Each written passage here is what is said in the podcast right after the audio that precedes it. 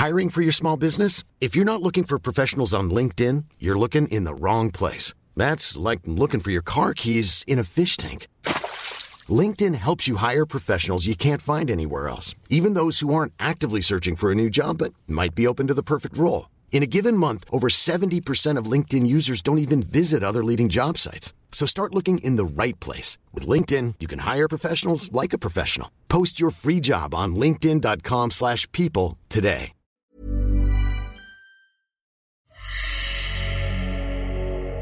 Ang Pontianak Pinako ang batok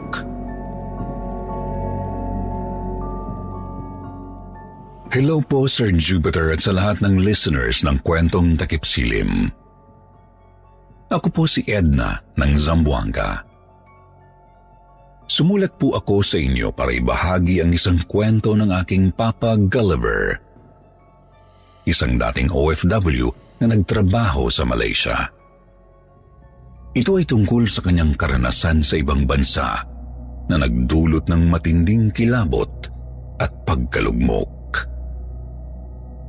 Sa katunayan, ito rin ang mismong dahilan kung bakit hindi na siya ulit nag-abroad. Dati pong lisensyadong imbalsamador ang papa ko dito sa amin, Sir Jupiter. Ang kaso, maliit ang kita. Kaya mabilis na naingganyong mangibang bansa ng bunso niyang kapatid na si Tito Patricio. Isa pong cook si Tito Patricio sa isang restaurant sa Malaysia at naging maayos ang buhay. Nakabili ng lupa tapos na ipaayos ang bahay ni na lolo at lola. Madalas nga rin may padala si Tito para sa aming mga pamangkin niya. Mga laruan, damit, sapatos at tsokolate. Kaya nang mag-alok si Tito, hindi na ng dalawang isip si Papa. Agad inasikaso ni Papa ang mga papeles niya. Tapos, sinuwerteng makapasok bilang factory worker sa isang kilalang food manufacturing company. Nasa parehong lungsod na tinutuluyan ni Tito. Kaya nagsama na lang sila sa inuupahang kwarto para bawas gastos. Maayos naman daw ang naging buhay ni Papa noong simula, Sir Jupiter. Hindi naman masyadong malaki pero maayos ang sahod. Mabait din ang manager nila. Mapapatunayan ko rin naman kasi kahit malabo na po sa isip ko, naaalala kong palagi ng masarap ang pagkain namin noon. Nakalipat din kami sa mas maayos na bahay at nakapag-aral kaming magkakapatid sa private school. Subalit, nagbago po ang lahat noong 1996. Nang magkasakit si Lola o ang nanay ni na Papa. Gumaling naman po pero napakalaki ng nagastos sa gamutan kaya't malaki rin ang naging utang ng kanilang angkan. Dito napilitan si na Papa at Tito na maghanap ng iba't ibang mga sideline nang hindi nagpapaalam sa kani-kanilang mga agency. Nariyang pumapasok sila bilang tagalinis, hardinero, tagaayos ng konting sira sa mga bahay. Nakakaipon naman sila kahit papaano pero kulang pa rin. Kaya naisip ni Papa na subukang pumasok bilang imbalsamador sa mga punerarya. Kahit isang beses kada linggo lang. Nakahanap naman po ng mapapasukang punerarya si Papa Sir Jupiter.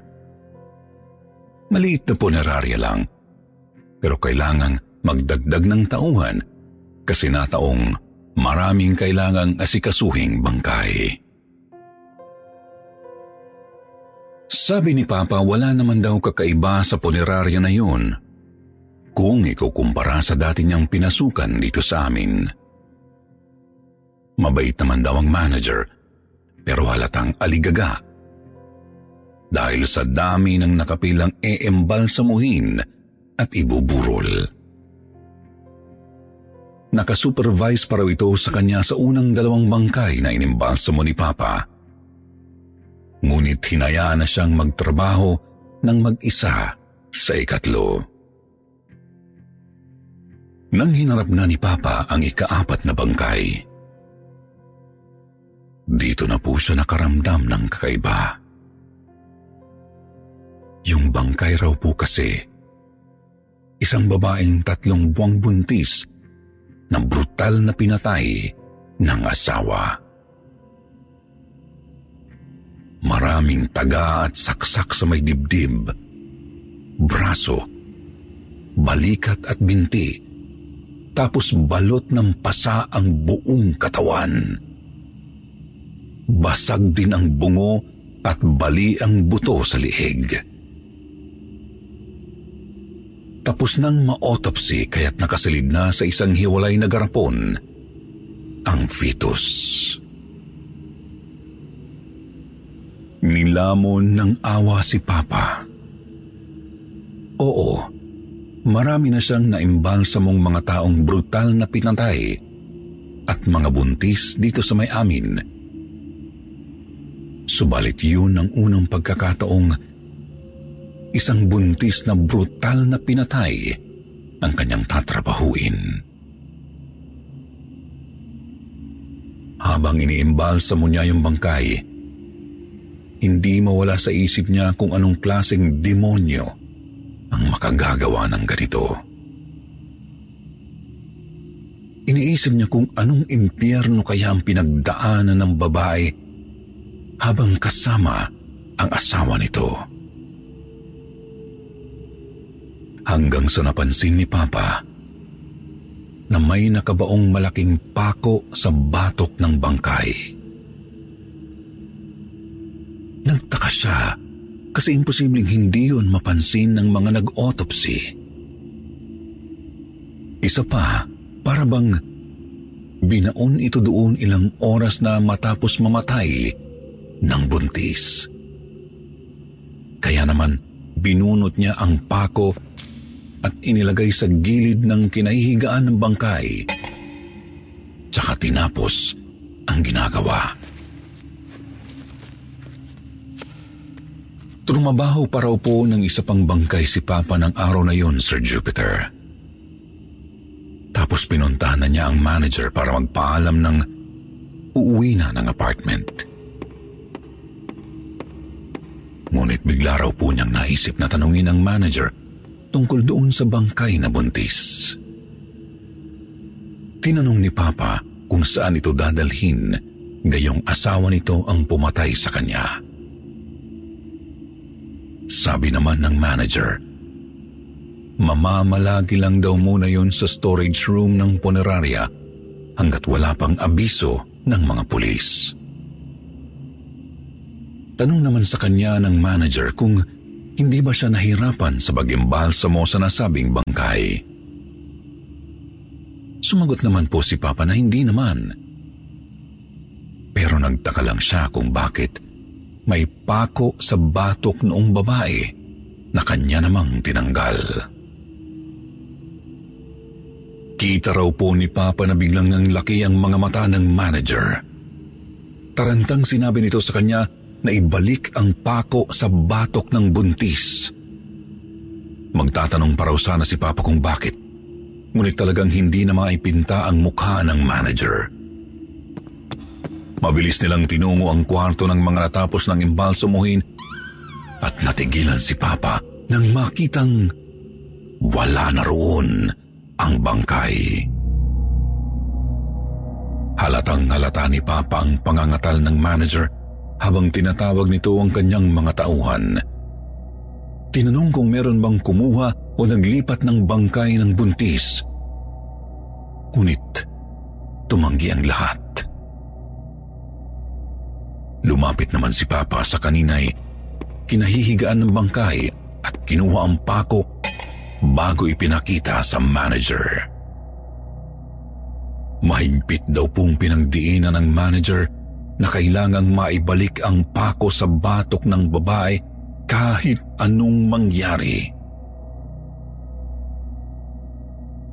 Dito na po kumuha ng tiyempo si Papa para magtanong kung ano bang meron sa bangkay na buntis. Humugot ng napakalalim na buntong hininga ang manager at ikinuwento kay Papa ang tungkol sa Pontianak. Pontianak o Kuntilanak sa Malaysia, Indonesia at Singapore. May pagkakapareho rin ito sa Mantianak dito sa amin sa Mindanao. Ang Pontianak daw po ay isang hindi matahimik na kaluluwa ng mga babaeng buntis ng mamatay. Lalo na ng mga brutal ang pagkamatay. Malaki ang galit nito sa mga lalaki lalo na sa naging sanhi ng kanyang pagkamatay. Para naman mapatahimik ang isang pontianak, kailangan daw na makapagbaon ng isang pako sa batok nito. Kaya may ibang sadyang nilalagyan na ng pako ang mga buntis na namamatay upang hindi ito maging pontyanak.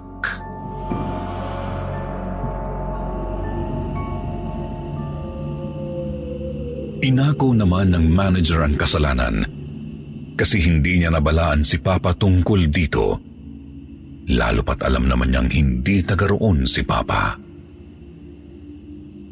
pa man, binalaan pa rin niya si Papa kasi ito ang nagtanggal ng pako sa batok ng bangkay. Maaari raw nasundan siya ng Pontianak. Malalaman niya kung nasa paligid ito kapag may naaamoy siyang halimuyak ng plumeria o kalatsutsi kahit wala naman ang nasabing bulaklak sa paligid. Mag-ingat din daw si Papa sa mga puno ng saging kasi sinasabing doon namamahay ang mga pontyanak. Umuwing balisa noong gabing yun si Papa sa apartment na ni Tito hindi man niya pinaniniwalaan ang mga narinig mula sa manager ng punerarya. Nababagabag naman siya kasi mukhang may natapakan siyang paniniwala ng mga taga roon. Opo, hindi niya sinasadya kasi hindi naman niya alam. Pero naiisip pa rin niyang dapat nagtanong na muna siya bago binunot ang pako kaya hindi na siya tumanggi nang ibigay sa kanya ng manager ang nasabing pako na agad naman niyang nilagay sa bulsa ng pantalon. Kinwento ni Papa kay Tito ang lahat, Sir Jupiter. Kinumpirma naman ng kausap na may ganoon nga siyang naririnig na urban legend sa lugar. Pero gaya ni Papa, hindi rin naniniwala si Tito sa mga ganoong multo. Pagkapasok sa kwarto niya, agad naganda si Papa para maligo. Nilagay sa labahin ang damit, tapos sinabit sa may banyo ang maong na pantalon. Pagkatapos maligo, tumungo na sa kusina para maghapunan kasabay ng kanyang kapatid. Nakuha naman ng pansin ni Papa ang biglang isinalaysay ni Tito habang kumakain. Nung naisip ko lang, hmm, sabi mong bangkay na buntis, baka yun yung babae sa kumakalat na chismis dito sa banda sa atin. May lalaking suki kasi sa restaurant na pinapasukan ko. Kilala na nga at naging kaibigan ng ilan sa mga serbidor kasi madalas talaga siya doon. Eh, ang sabi ng kasama ko, kahapon lang napatay daw nung lalaki ang asawa ng buntis. Binugbog daw, tsaka pinagtataga.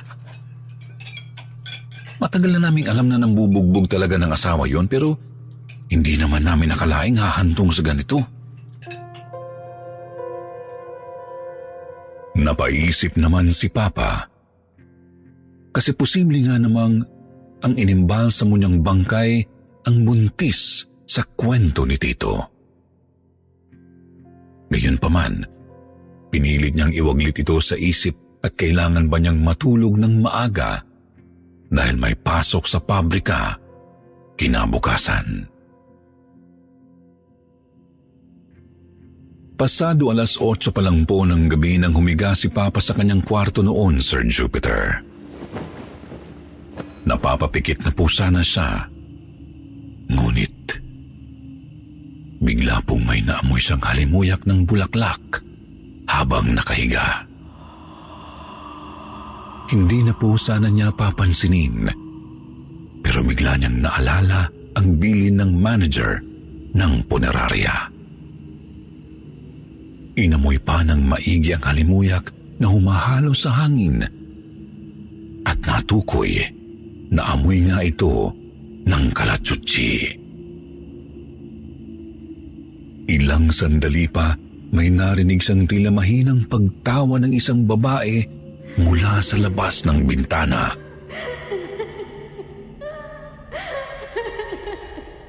Hindi pa rin po How would you like to look five years younger? In a clinical study, people that had volume added with Juvederm Voluma XC in the cheeks perceived themselves as looking five years younger at six months after treatment. Look younger, feel like you. Add volume for lift and contour in the cheeks with Juvederm Voluma XC. Reverse signs of aging by adding volume to smooth laugh lines with Juvederm Volure XC. For important safety information and to find a licensed specialist, visit juvederm.com. That's J U V E D E R M.com. Not for people with severe allergic reactions, allergies to lidocaine, or the proteins used in Juvederm. Common side effects include injection site redness, swelling, pain, tenderness, firmness, lumps, bumps, bruising, discoloration, or itching. There's a risk of unintentional injection into a blood vessel, which can cause vision abnormalities, blindness, stroke, temporary scabs, or scarring. Talk to a licensed specialist to find out if it's right for you. I'm Sandra, and I'm just the professional your small business was looking for. But you didn't hire me because you didn't use LinkedIn jobs. LinkedIn has professionals you can't find anywhere else, including those who aren't actively looking for a new job but might be open to the perfect role, like me. In a given month, over 70% of LinkedIn users don't visit other leading job sites. So if you're not looking on LinkedIn, you'll miss out on great candidates like Sandra. Start hiring professionals like a professional. Post your free job on linkedin.com/people today. Naniniwala sa punsyanak noon. Pero unti-unti nang gumagapang ang kilabot sa kanyang kalamnan. Ayaw niyang pansinin, ngunit gusto niyang ipanatag ang sarili. Gusto niyang makumbinsing baka may babae lang talaga sa bakuran ng apartment. Kahit pakatakatakang naririnig niya ang matamis nitong tawa sa kanyang kwarto na nasa second floor. Pinilit ang sariling tumayo. Dahan-dahang tumungo sa bintana at sumilip. May nakita siyang isang babaeng napakahaba ng buhok. Nakasuot ito ng mahabang puting bestida na namamantsahan ng dugo. Napakaputla ng balat at nanlilisik ang mga pulang mga matang nakatitig sa kanya. Hindi rin daw maaaring magkamali si Papa Sir Jupiter. Nakilala niya ang mukha ng Pontianak. Ito mismo ang buntis na inembalsamo niya sa punerarya. Hindi sigurado si Papa ngunit parabang humihikbi rin daw ang Pontianak at may nangingilid na luha sa mga mata noon.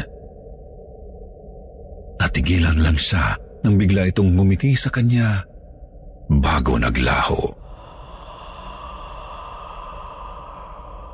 Doon po niya unang nakita ang nilalang na magiging laman ng kanyang mga bangungot sa loob ng maraming taon, Sir Jupiter.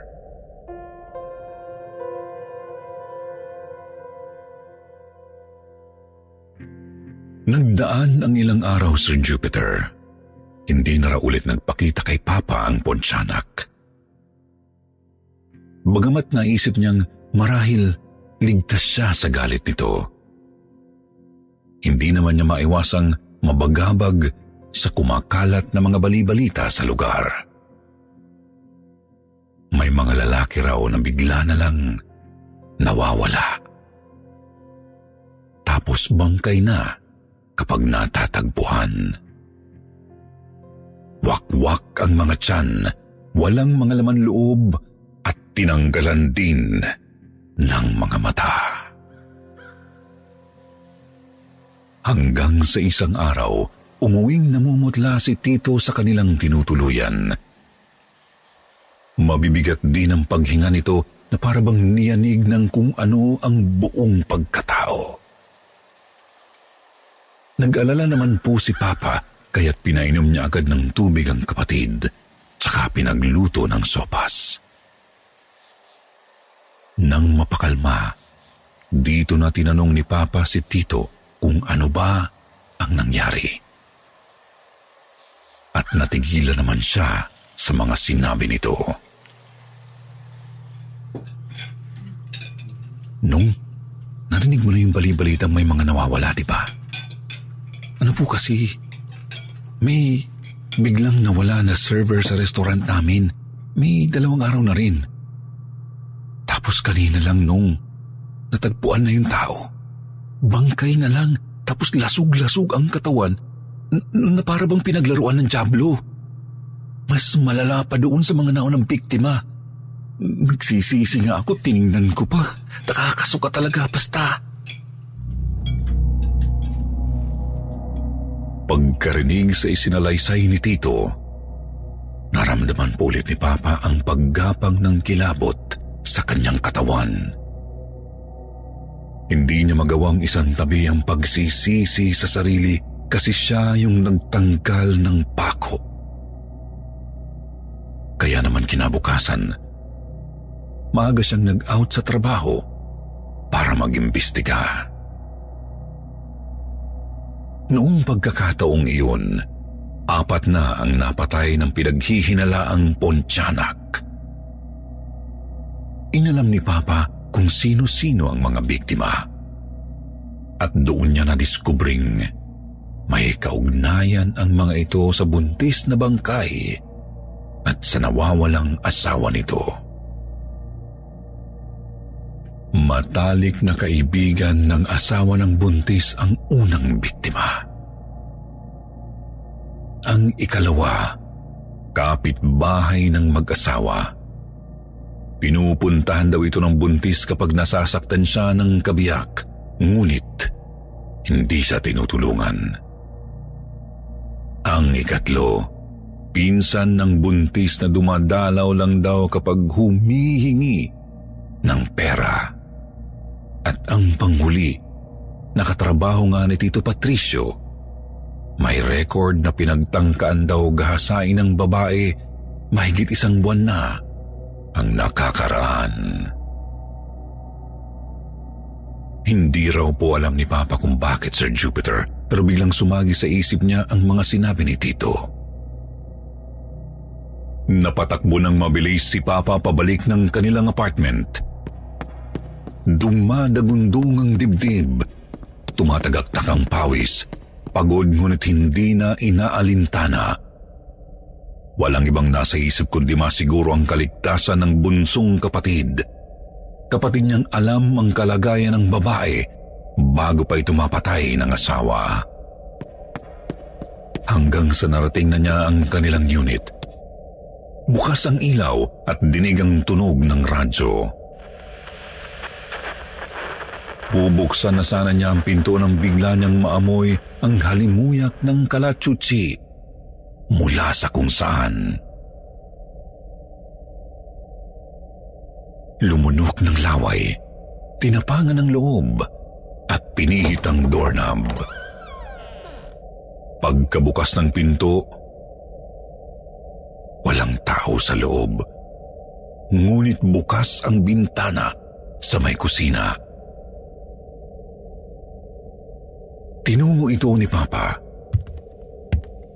Sumilip at nakita ang pontianak sa may bakuran. Hinahalukay ang wakwak na tiyan ng walang buhay ng si Tito Patricio.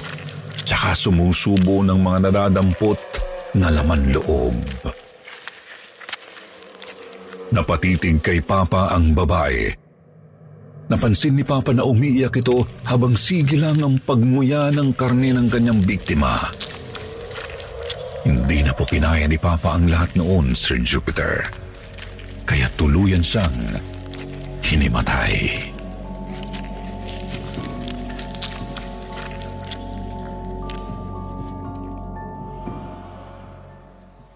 Nagising na lang po si Papa kinabukasan nang inaasikaso na siya ng ilang mga medics. Naroroon din po ang kanilang landlord na hinihingan ng testimonya ng mga pulis.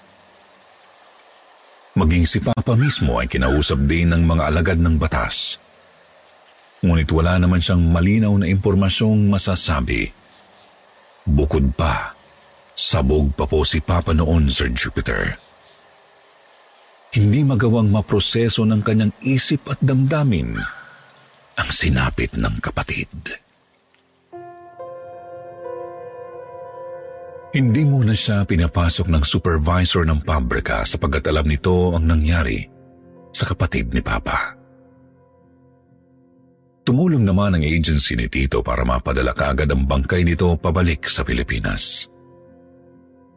Si Papa naman hindi siya agad makauuwi kasi may ilang buwan pang nalalabi sa kanyang kontrata hanggang sa bigla po siyang dinalaw ng manager ng punerarya, Sir Jupiter. Narinig daw kasi nito ang nangyari kay Tito. Pinaalala nito na kailangang maibalik ni Papa ang pako sa batok ng babae. Kung hindi, ay patuloy itong mambibiktima. Pag-alis ng bisita, ay agad hinanap ni Papa ang pako. Hinalugog niya ang buong unit, ngunit hindi talaga niya ito mahanap.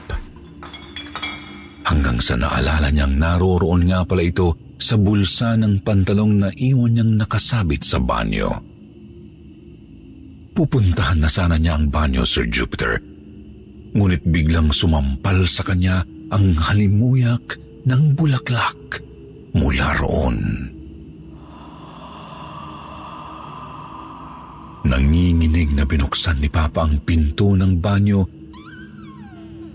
at doon nakita ang pontianak. Tila ba naghihintay sa kanya?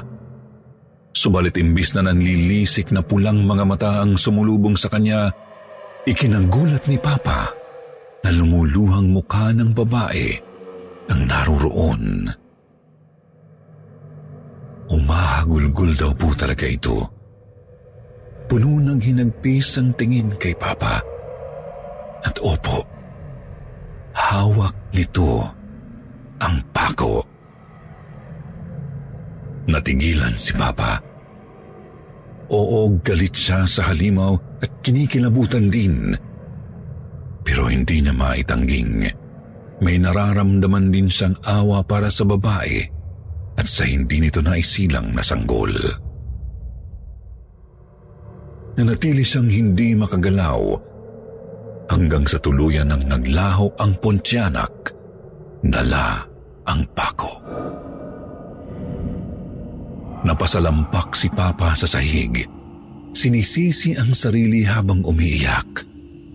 Dahil kasi sa simpleng pagkakamali, namatay ang mahal niyang kapatid sa karimari-marim na paraan. Tapos ngayon, wala na siyang magawa para pigilan ang Pontianak.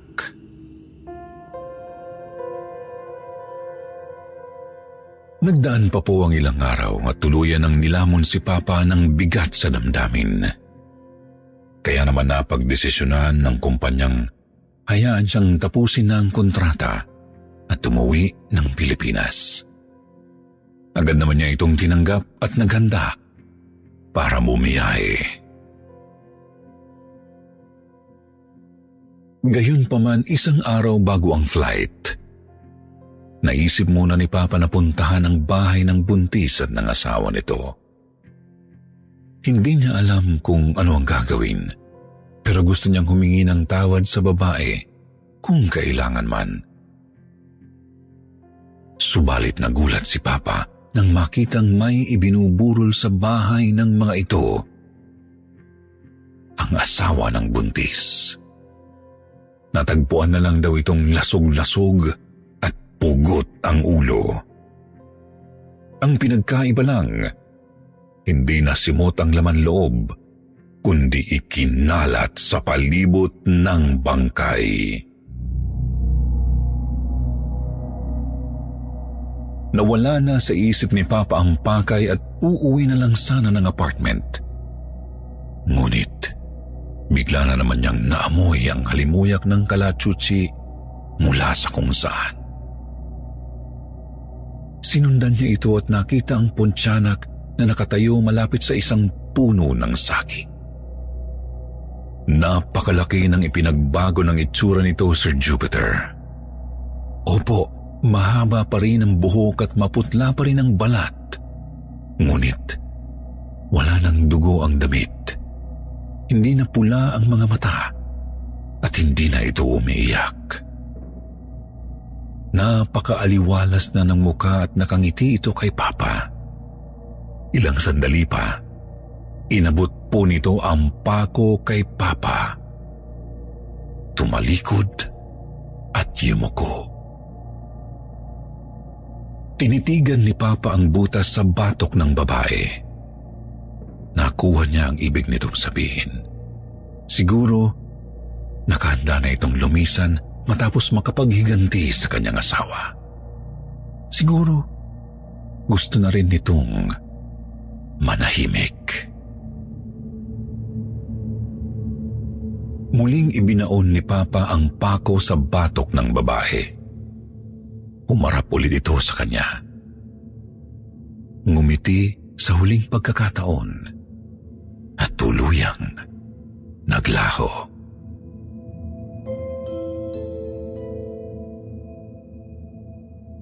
Mula noon, hindi na po ulit nakita ni Papa ang Pontianak, Sir Jupiter. Nang makauwi, hindi na rin po siya ulit nag-abroad at hindi na rin bumalik sa pagiging embalsamador. May naipon naman po siya, kaya't nakapagpatayo na rin sila ni Mama ng isang mini grocery dito lang din po sa amin. Napakahirap paniwalaan, ano ho? Sa totoo lang, kahit ako, hirap ding paniwalaan ang kwento ni Papa. Ang kaso, marami kasing nagpapatunay na talagang ganoon ang kalagayan ng katawan ni Tito nang makarating para ilibing. Kaya siguro, totoo nga yun. O baka naman meron sa inyong nakarinig na ng mga kwento tungkol sa mga pontianak o kuntilanak. Comment nyo naman po at babasahin ko yan. Bago ko po tuluyang tapusin, gusto ko lang ipaalala ang pinakamahalagang aral ng kwento ni Papa. Igalang natin ang bawat isa. Buhay man o namayapa na.